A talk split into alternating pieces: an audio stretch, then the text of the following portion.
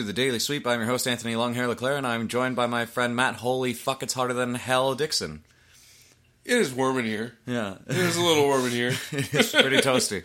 Um, anyway, um, we have a question for you. Did you know that on this day in 1978, Fleetwood Mac won uh, Album of the Year for Rumours at the Grammys?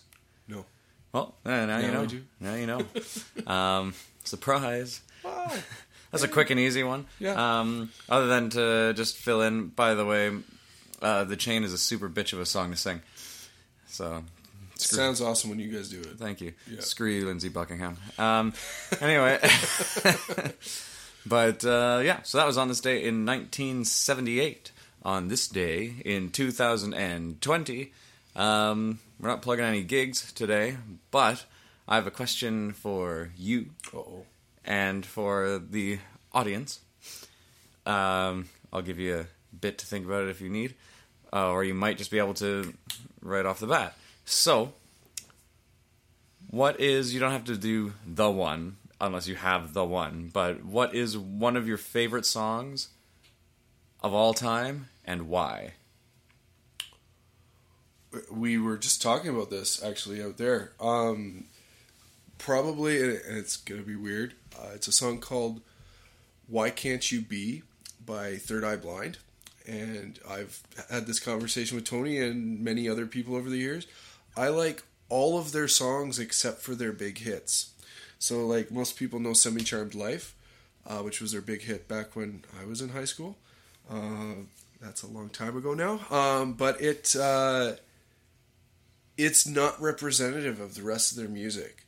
Um, it seems very superficial and pop on the surface, and yes, the lyrics are kind of about well doing crystal meth and all that. Yeah. Um, but the most of the content of their songs are very deep and soul searching, but they also make uh, incredible references to art and um, have this sort of uh, intelligent lyrical balance that I haven't found in most other uh, singer songwriters, and it, it speaks to me in ways that a lot of other music does not.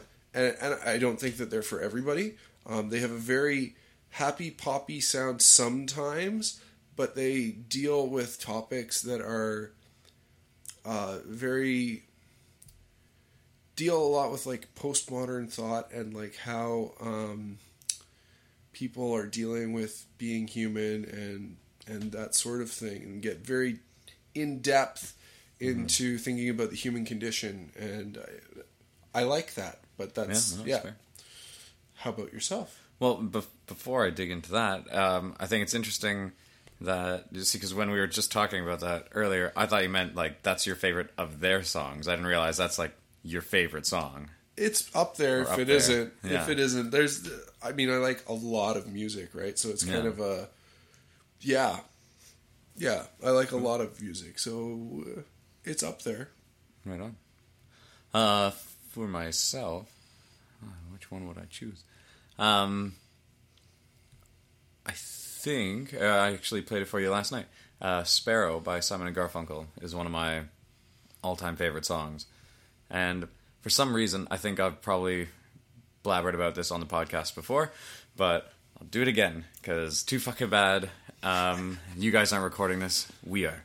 Uh, but um, but yeah, there's something about the lyrics about like this this lonely bird that can't find fucking anywhere and doesn't all the way to the end, and then it's just like, and now you're going straight back to the earth, and the earth is like, yep, come on, because you know you're just going right back to from where you came, essentially. Um, obviously, people interpret that in different ways, but um, but specifically and in the context of that song, it's all that you know perishes returns unto me kind of thing, um, being the physical earth. Which, uh, yeah, I don't know. There's something awful and wonderful about that at the same time. The idea that we are all just, you know, a clean shot to the grave. It's just a matter of what we do in that time, and uh, and then seeing how how it is that you may or may not be accepted or, you know, or whatever in that time. That's interesting. Yeah. I I also like a lot of like well, as I mentioned on the last one, I'm a Christian. Um, there's a worship song that I and people are gonna be like, "What? You haven't heard that or whatever?" Um, there's a song called "Mountain to the Valley," um, done by a band called Housefires, which is like a worship band down in the states.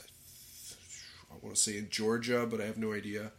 Um, and you grew up in the Ottawa Valley, so some of the lyrics in it are like, "Wow, okay," because it talks about from the mountain to the valley, and Yeah. it's like, okay, that has a physical meaning for people who grew up in Deep River, like Tony and I did, but it also like had it as a spiritual meaning as well, Yeah. and it's been speaking to me a lot lately. But that's It's funny that you bring that up because that reminds me of a conversation. And I I told Marla this when I first or second time I brought her to Deep River.